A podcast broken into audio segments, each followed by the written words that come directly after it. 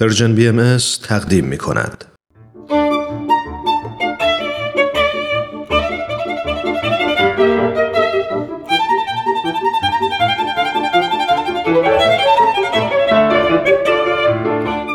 سپهر سخن فصل اول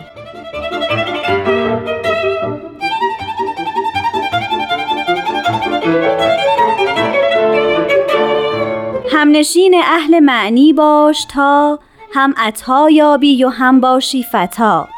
جان بی معنی در این تن بی خلاف هست همچون تیغ چوبین در غلاف.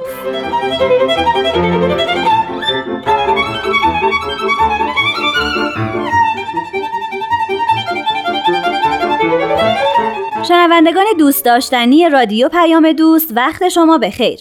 من نیوشا راد هستم. به برنامه سپهر سخن خوش اومدین. در این برنامه جناب فرید بیانی جدید رو از حضرت بهاءالله پیامبر دیانت بهایی انتخاب کردن و ما رو با مفاهیم اون آشنا می‌کنن. لطفاً به ما گوش بدین.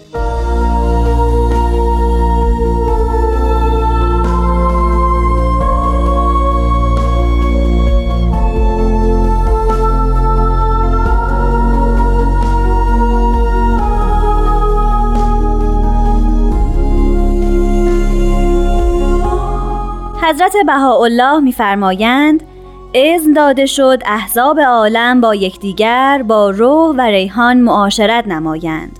آشرو یا قوم مع ادیان کلها به روح و ریحان.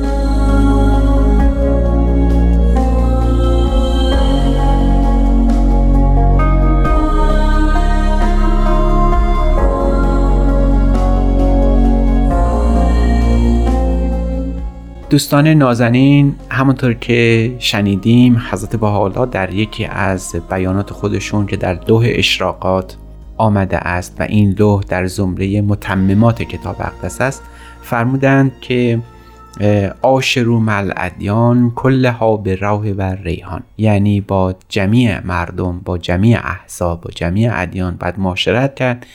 آن هم با روح و ریحان. نخستین بار که حضرت بهاءالله این حکم رو در دیانت بهایی مقرر فرمودن برمیگرده به سال 1279 در بغداد به هنگام اظهار ام یا بعثت خودشون در باغ رزوان در حوالی بغداد. در اونجا حضرت بهاءالله شروع دین بهایی رو اعلام میفرمایند. دین بهایی از همونجا آغاز میشه. در همون سخن نخست حضرت بهاءالله سه کلمه رو مطمع نظر قرار میدن. یکی این است که حکم معاشرت است. جمعی اشیا در بحر تهارتن. بین این دو بیان یعنی معاشرت با ادیان و حکم تهارت آدمی در عجب میفته که چه ارتباطی است بین این دو. حکم تهارت در ادیان وجود داشته. اما حضرت بهاءالله منظورشون حکم تهارت نیست.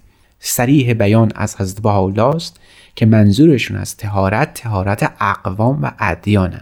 یعنی همان سخنی که در تمام ادیان علت افتراق و اختلاف بین مردمان بوده.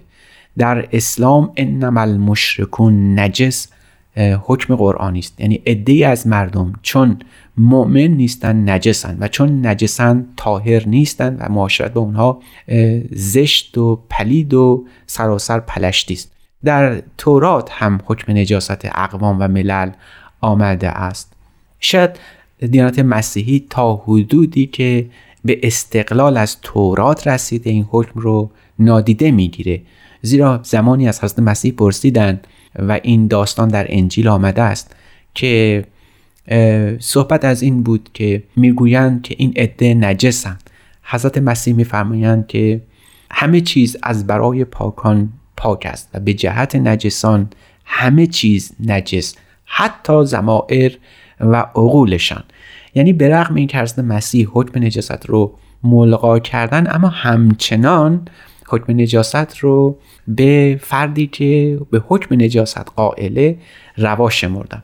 اما در دیانت باهایی دیگه کلمه نجاست برداشته شد. همه اشیا در بحر تهارت منغمسن قوتورن. یعنی دیگر کسی در عالم انسانی ناپاک نیست. اگر ناپاک باشه گروهی از مردمان توده از مردمان بیشک حکم اختلاف ایجاد میشه و دینی که مثل دین بهایی منادی وحدت هست نمی‌تونه ادهی رو از جمع اتحاد خارج بکنه. از همین رو حضرت بهاءالله با تیزبینی کامل این حکم رو برداشتن. حکم نجاست اقوام و احساب و گروه ها رو. گمان مبریم که حضرت بهاءالله فقط به ادیان ناظرن. حضرت بهاءالله جمیع احزاب رو به این دید نگاه کردند به این معنا گرفتند. حضرت بهاءالله به سریح بیان میفرمایند اذن داده شد احزاب عالم با یکدیگر به راه و ریحان معاشرت نمایند. وقتی صحبت از احزاب عالمه یعنی کار به فرقه و دین و مذهب خاص ختم نمیشه.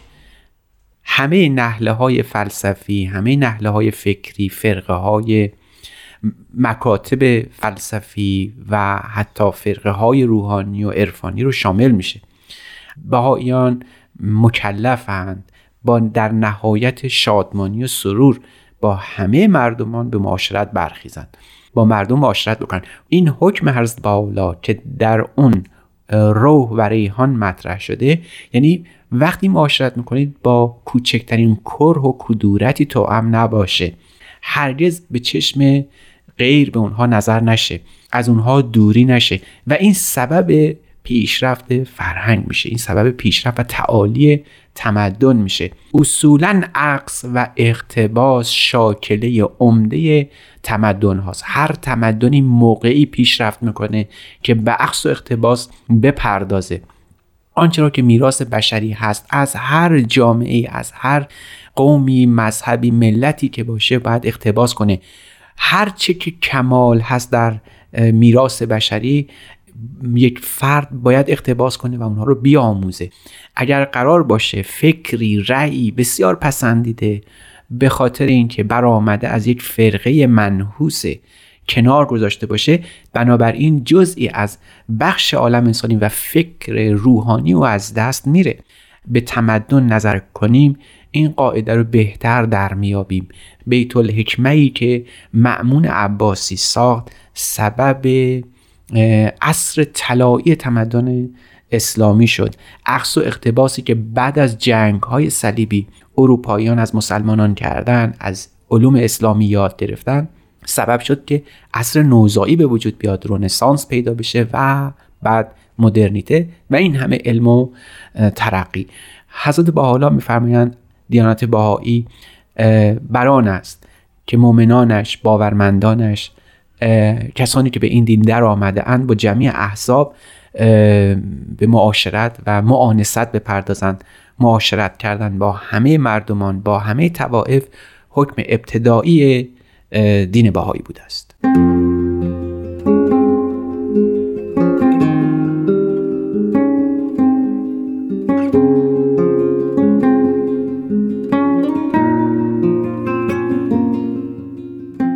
شنوندگان عزیز دریافتیم که حضرت بهاءالله در طبق حکمی که از همان ابتدای دین بهایی تدوین شده بهاییان رو ملزم می‌دونن به معاشرت با همه مردمان. در کنار این حکم معاشرت حکم دیگری هم هست که در کلمات مکنونه در همان سنوات نوشته شده و اون این است که مصاحبت ابرار را قنیمت دان و از مرافقت اشرار دست و دل هر دو بردار. شاید این معاشرت با همه با این بیان تا حدودی مباین هم به نظر برسن. متضاد هم به نظر برسن. از چه رو حضرت با حالا فهمدن مصاحبت ابرار را قنیمت دان و از مرافقت اشرار دست و دل بردار؟ اینجا حضرت بحالا مرادشون از اشرار احزاب و ادیان و فرقه های دینی نیستند اصولا حضرت بحالا شر رو در عالم هستی نمی بینن حضرت بحالا اشرار رو به یک فرقه خاص اطلاق نفرمودن. نفرمودن این گروه این فرقه این مذهب جزو اشرارن. حتی ممکنه که این اشرار در دل دین پیدا بشن. و مرادشون از این اشرار در رتبه اول کسی است که در دینی نقض عهد می‌کنه. یعنی حضرت بالا ابرار و ثابتان بر عهد وفاداران به ایمان می‌دونن و اشرار و کسانی می‌دونن که نقض عهد و بیوفایی کردن. نه اینکه عده خاصی شرند و خدای نکرده با اونها نباید معاشرت کرد. حکم معاشرت با ادیان شمشیر بران دیانت باهایی در ترویج دین.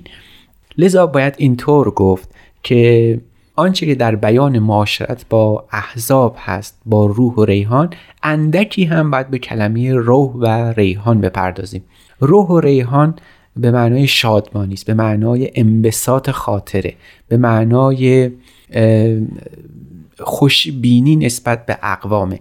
یعنی هر سخنی که از ادیان هست که برای ما ممکنه که شبهه ایجاد بکنه ما رو دور باش کلماتشون از هم دور بکنه هر بالا فهم اینها رو باید تا می شود تعویل به درستی و خوشبینی کرد. یعنی به هیچ وجه نباید از کلام و عقاید دیگران تیغی ساخت بر سر دیگری زد. هر بالا می‌فهمند که تا می توانید کلمات رو تعویل به امر درست امر به حق امر به نیکی بکنید. روح و ریحان شادمانی و سروره. یعنی میزانش این است که بعد از هر معاشرت با هر جمعی فرقی بعد وقتی که همگی از آن جمع بر میخیزیم با دلی شاد و استوار چنان برویم که بار دیگر آرزو کنیم به اون جمع دراییم و مل ادیان کلها به روح بر ریحان.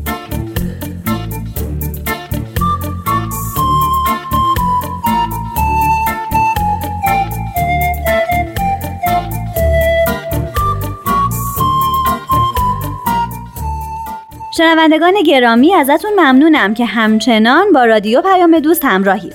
این افتخاریه برای همه ما. من نیوشا راد هستم و به اتفاق استاد بهرام فرید و تهیه کننده این برنامه پارسا فنایان روزگاری خوش براتون آرزو می‌کنم. خدا نگهدار.